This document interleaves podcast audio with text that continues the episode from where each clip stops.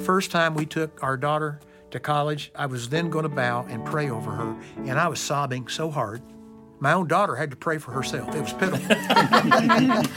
it was awful. It was awful. Awful. And bless her heart, she said, Well, I'll, I'll pray. And we said, Okay. and she did. She prayed. Yeah, got in the pickup, and I'll never forget this. We're driving out of that parking lot, and our daughter's down on the corner, and she's down there waving goodbye. Well, it's not the end of the world. It is a season that must end and a new season that must begin. And it's okay to cry. It's okay to sob. Today, we're going to talk about preparing your teen for life, or rather for college. And as Dennis Rainey just shared about dropping Ashley off at school, it can be a very emotional time. We'll have some tips for you and also some help and hope on this edition of Family Life this week.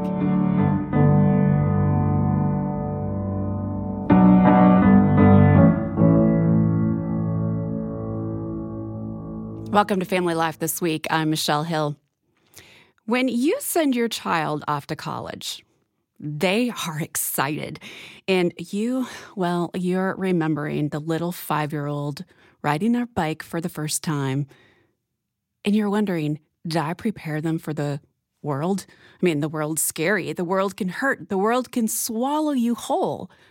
I remember my senior year of high school and the handful of college visits that my dad made with me. There was the applications and the acceptance letters. Then it was shopping for my dorm room and new clothes. And I was a ball of excitement. And I remember the drive to the campus with all of my stuff loaded in the car and my mom and dad silent. And I can't help but wonder if they were thinking, have we prepared her for life? Because think about it. There are so many different things that teens need to know before they start college. What advice do you wish that you would have gotten when you were a senior in high school pertaining to being on your own? Like you know, how to do taxes and uh, car payments and like all that sort of thing, you know. Studying habits, like I had to take great notes in order to pass tests. You don't really learn that in high school, and uh, I had to go out and do that myself. So, like in high school, you really didn't have to take notes like that to pass the test. How to use Microsoft Excel and stuff. Learn to write a resume. Resolve conflicts in a living situation. I didn't really get to learn that stuff in high school, but yeah, I wish I would learn how to do that. I've learned how to cook in the recent years because I haven't had anyone to do it for me.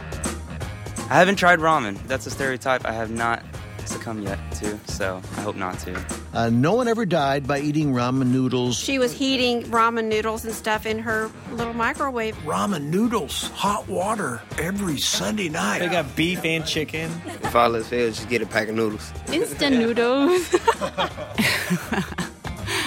Well, there's a whole lot more to college than just learning how to make the best ramen noodles or learning how to fold your laundry in just the right way or not to turn your white socks pink. I've had that problem before. Well, today we are going to spend some time with a college professor and a few college interns that served here at Family Life this past summer, and also a current Family Life staff member who is a recent graduate. And we're just going to talk about college life. Alex Chediak wants to help young adults thrive in college and beyond. He's a college professor, professor of engineering and physics at California Baptist University and he knows the issues that are impacting students these days, and he's here to help guide them through and to remind them that college is not high school and it's important to go on purpose. Here's Alex. The heartbeat of college is the academics. If it weren't for academics, why are you there? Why are you spending, you know, 20, 30,000 a semester or a year to be a part of this uh, this experience? So, and it's really a full time job because you're in class only maybe 17 hours a week, but they're expecting you to do lots of work outside of class. So the, the, rule of thumb is generally two hours out of class for every one hour in class. Well, that wasn't the rule in high school. In high school, you didn't have that much homework. So you show up on Monday for 50 minutes, you leave, you come back on Wednesday. If you haven't done anything, you're two hours behind. Mm-hmm. And yet many freshmen don't adjust to that. Okay, so let's say you're 18. You just started college and you're looking at the landscape because you're thinking, Mom and Dad are hours away. I have all this time in the world and I have all the freedom to choose what I want to do with it. I could just get in my car and decide that I wanted to go to Chick fil A for lunch. And I don't have to call my mom and say, hey, mom, I'm going to go to Chick fil A for What lunch. was what was that first time? What did that feel like? weird. It was weird. I went, wait, I don't need to tell anyone where I'm going. This is completely my own mental decision. This is weird. I remember a friend of mine calling me on a Tuesday night Yeah. and saying, "Hey, we're going to the movies. Do you want to go?" Yep. Well, in high school, you did not go to the movies on a Tuesday night. Right. But your that mom was and a dad school aren't there. night. Right, right, right. But now, Yeah. I can go to the movies on a Tuesday night. Yep. At Oh, yeah. midnight. I remember Oh, yeah. going out and going, "It's a Tuesday. I'm at the movies. This is great." Right, right. It there there's some discipline that and I'm trying to think Yeah. as a parent, how do we help our kids cultivate these kinds Right. of disciplines so that when they're on their own, some of that may kick back in? Yeah, you know, I think in high school, part of it is helping them to own their decisions and, and say, okay, look, you have a schedule, you have forty, um, you have twenty four hours a day, seven days a week. How are you going to balance your workload, your job, your sports? Helping them with some of the skills that I talk about in chapter two there of making a schedule. And the schedule is not just this is when I'm in class; it's this is what I'm when I'm having dinner with my friends, which is an important thing to do. This is when I'm sleeping. I'm going to make sure that I get seven, eight hours of sleep a night. You, you'd be surprised how many students burn out for lack of sleep. Hmm. This is when I'm going to be in the library. This is when I'm going to be studying for my classes. Carving all that out and then thinking, well, this is my time that I have for recreation and for fun. This is the time I have for work. This is the time I have for sleep, taking care of my body. This is the time I have for reading my Bible, taking care of my soul, going to church. And this is this is my, these are my priorities. In other words, schedule your priorities. Otherwise, the urgent will tyrannize you.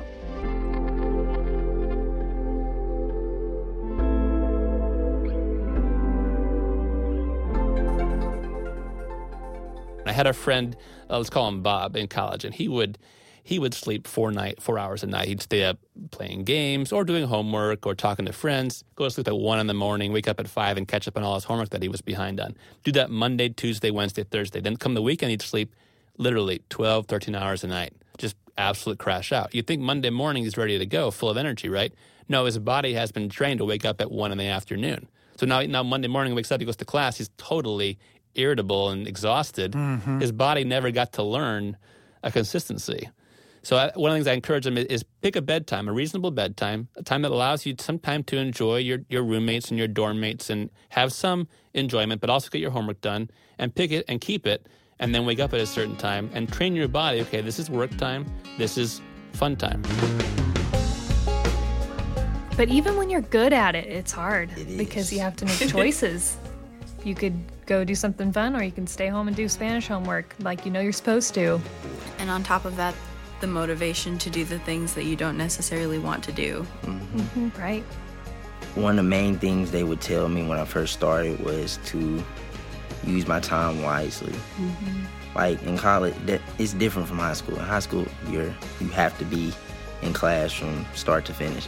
In college, you're not in class all day, so you have a lot of free time.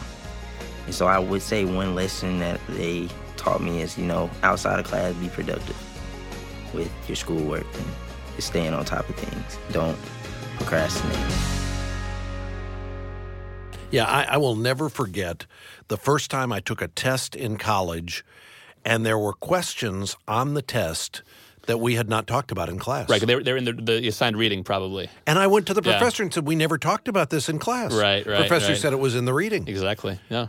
I, we we didn't do that in high school. There was nothing on the test in high school Right, that the teacher hadn't talked about. it was cheating that they could put questions on the test that You- was you- from the reading. You seem like you're wounded I'm over still this. a little still wounded because. I I did not do so well in that particular class. You know, here's what I hear Alex exhorting parents to do and to equip their children with, and that is they need to have a game plan. They need to go to college on purpose with the end in mind. Yes. Now, they're 18, 19 years old. They're not going to they're not going to have 100% vision at that point, but to simply enter into the discussion Yeah. around these issues in advance, Alex. Mm-hmm. Isn't this a part of what parents must do with their kids? Because if they don't, Right. then the system of college, That's with all the free time, with all the worldviews that they're going to hear, Right. they're going to be, like I was, a lamb to the slaughter. That's exactly right.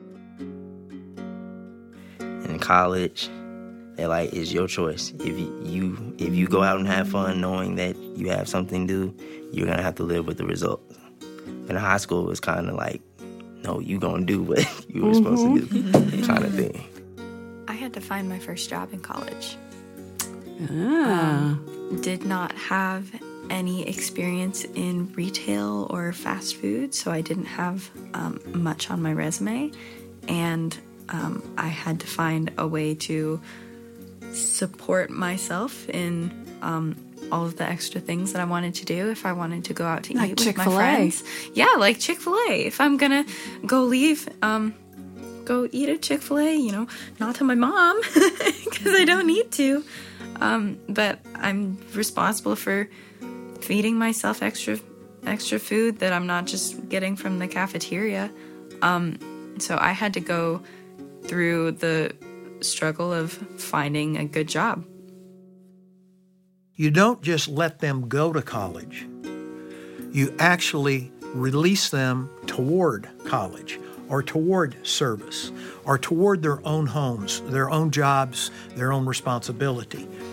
Um, this is where you take the, the Psalm, Psalm 127 4, and you take the metaphor uh, of uh, what, what the psalmist says children are like arrows in the hand of a warrior.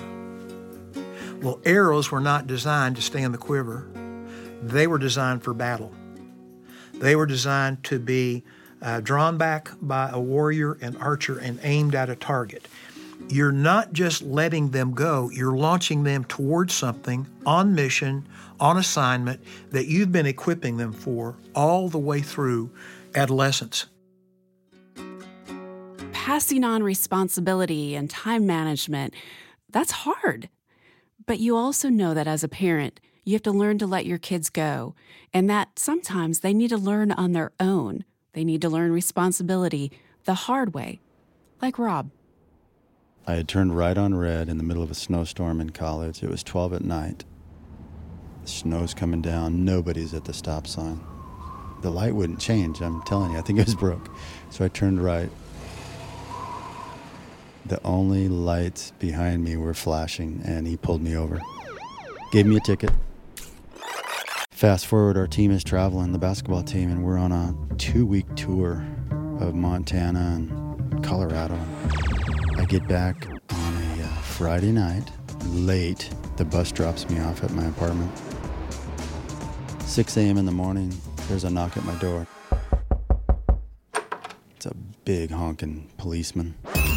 He puts me in cuffs. He cuffs me in my underwear, and then he says, uh, Why don't you get dressed, and we're going to take you in. They uh, fingerprint me, take all my change, and uh, I'm behind bars.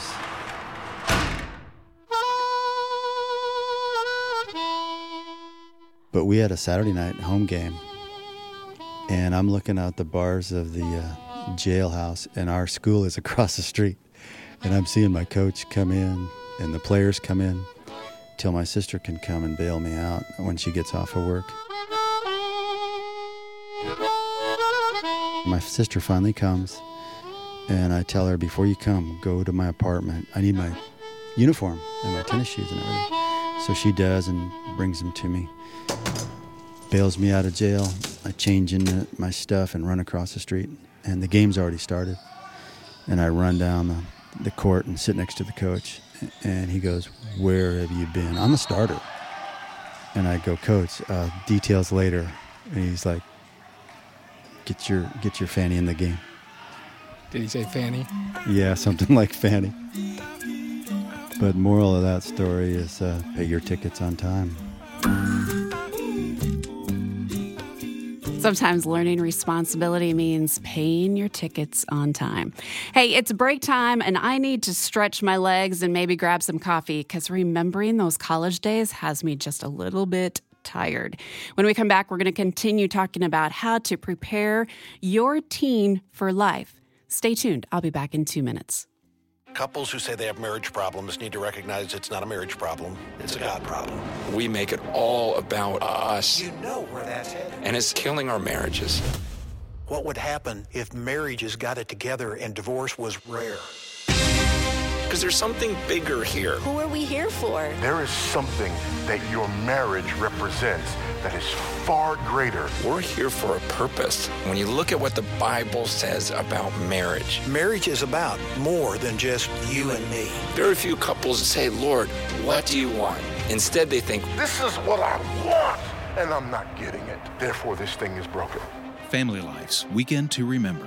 Our weekend to remember begins with the purpose of marriage as God intended it because ultimately your marriage is not about you, it's about God. To find out more about a getaway near you, visit weekendtoremember.com.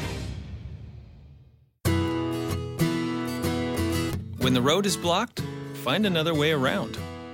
For Family Life Blended, here's Ron Deal. Back to school time, and some step parents find themselves being left out of school activities.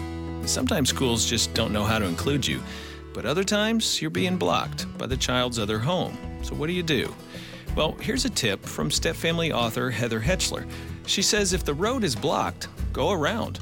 Don't fight the other home for access to the school, work directly with the school. You might have to provide court papers in order to get access to the kids and their academic information, but it's worth it to be added to school records, email lists, and web portals. Get connected so you can support your child. For Family Life Blended, I'm Ron Deal. To find out more, visit FamilyLifeBlended.com.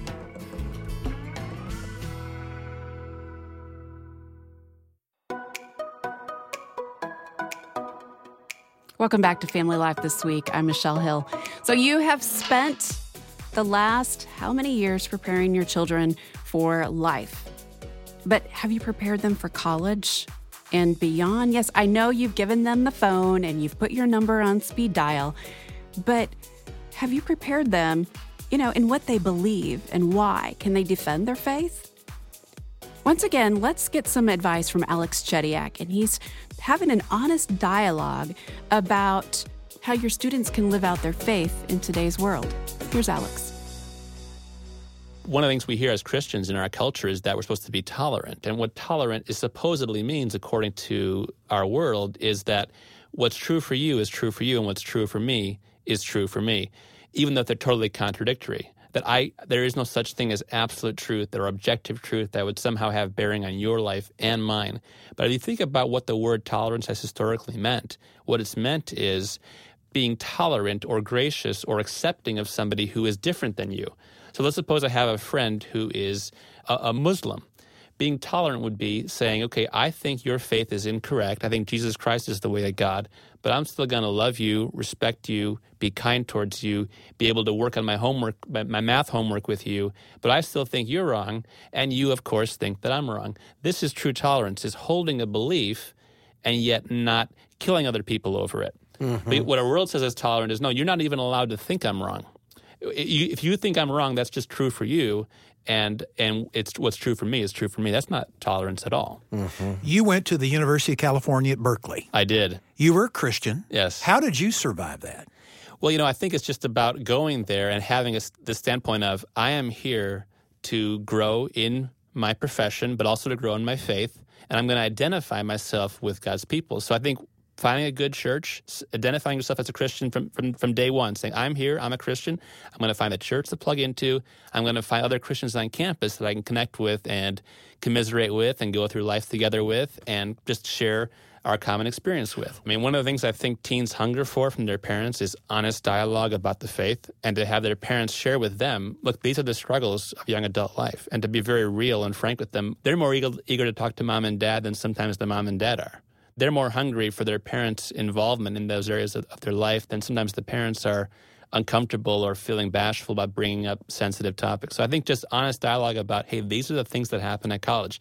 Perhaps if, if a parent struggled in that area and they sinned in those ways in college, just be honest. Hey, I blew it in this way and this way in college, and this is how God's led me out of that, and this is what I paid for that. That these are the consequences that I reaped this will not go well for you if you go that way.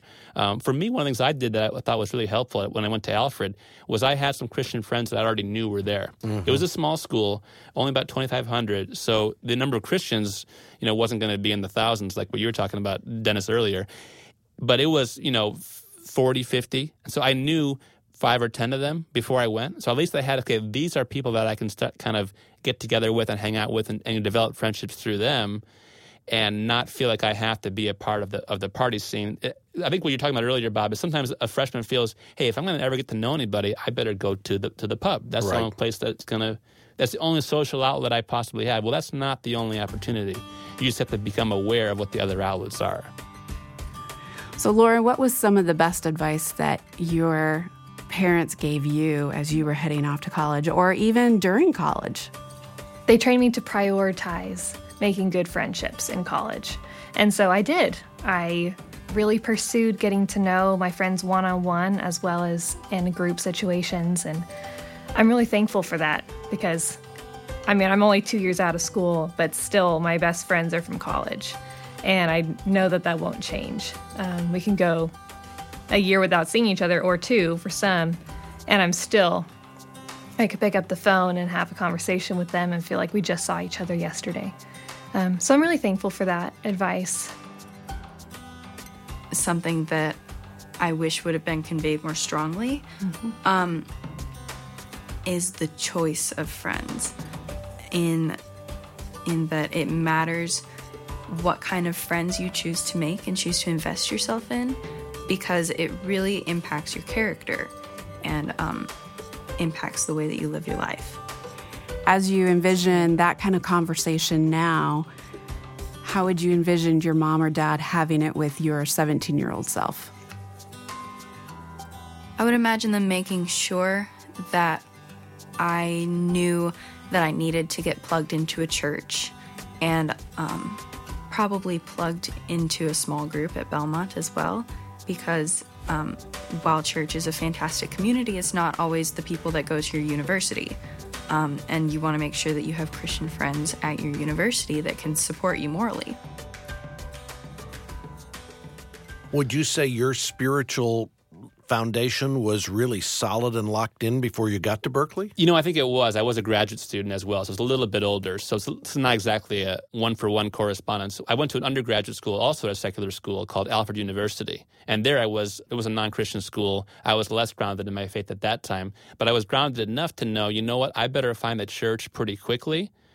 And I better find other Christians on campus pretty quickly. If you don't do those two things within the first couple of months, the data is not very promising. Well, and I have to tell you, when when I've been on college visits with my sons and my daughters over the years, Right. Yeah. we Right. walk through the dorms. One of the things I'm looking for on the dorm bulletin boards Uh-huh. as we get the tour of the dorms are the posters about Bible study going on here, Right. or about campus ministry meeting here, or what's going on. Right. If I don't see that stuff, and I remember being at one very prestigious university, Oh, yeah. and walking through the dorms and seeing nothing that Right. indicated anything spiritual. And I asked our tour guide, I said, Are there any campus ministries on this campus? Yeah. And she said, I think there's one intervarsity something and so I, I checked online Yeah. i called the head of intervarsity and i said tell me about what's going on she said well there are four of us who meet right now and we're trying to figure out how to get it bigger but i yeah, thought it doesn't sound promising. I, I'm, I'm thinking this is a great college. This would be a great place to get a degree from. Right. But I don't know how my son or daughter would survive Right. spiritually in that kind of an environment. I think you, even before you choose a college, having a game plan of saying, I'm going to go to this school, and when I get there, I'm going to consider these churches and these these Christian organizations. Now with the internet, there's no reason why that can't be done in advance. So, like Bob was talking about, when you're looking at a college, you can even know then, hey, this school has these opportunities to grow in my faith. And if the school has nothing, then you're right. Why, why, why get a world class education and, and, and, and let your spiritual life shrivel up over four years? That's not worth it. That's Professor Alex Chediak reminding us once again that we need good, solid friends in our lives. We all need good friends, but especially our students. They need friends to encourage them, to walk through finals with them, to cry with them, but especially to journey with them in their walk with Christ. Mom and Dad, you've done that work that God has asked you to do. If you dedicated or baptized your child, you probably remember pledging to bring up your child in the discipline and instruction of the Lord. You've guided them and protected them and directed them. Yes, they'll still need you to guide and guard and direct. It will just look differently. And whether they voice appreciation or not, it's worth it. When I need to cry, or when I have issues, or if I just need to talk to someone about something that's going on in my life. Like, I can call my mom, and 90% of the time she picks up within the first three rings. Yeah, I think I'd say, yeah, thank you for everything. And, um, yeah, I mean, I've always known, like, my parents are there for me, like, over their ministry. Like, I knew um, that I was, like, their number one priority. With my parents being, with me still staying with my parents, I can use them as, like, they can help me out with a lot of stuff that y'all probably won't be able to get help out of. But my parents also challenge me, which makes me better. Mm. So I, I appreciate, I, I, like having a challenge. So Mhm. I appreciate them kind of lay, laying off and letting me figure it out on certain things, but also being there to help me with things I can't figure I out. just so appreciate that they are always willing to pray for me and never stopped telling me that they love me. And that they were very invested in what I was doing and not just what grades I was earning. They really wanted to get to know my friends and were curious about all of my experiences and were interested and um, were proud of me and reminded me of that. Next week, we are going to dive into the waters of prayer and liturgy and learn the aspect of slowing down to hear from God. Songwriter and author Douglas McKelvey joins me, so I hope you can join us for that. It'll be a great time. Thanks for listening. I want to thank the president of Family Life, David Robbins, along with our station partners around the country. And a big thank you to our engineer today, Bruce Goff. Thanks to our producers, Marcus Holt and Bruce Goff. Justin Adams is our mastering engineer, and Megan Martin is our production coordinator. Our program is a production of Family Life Today, and our mission is to effectively develop godly families who change the world one home at a time. I'm Michelle Hill, inviting you to join us again next time for another edition of Family Life This Week.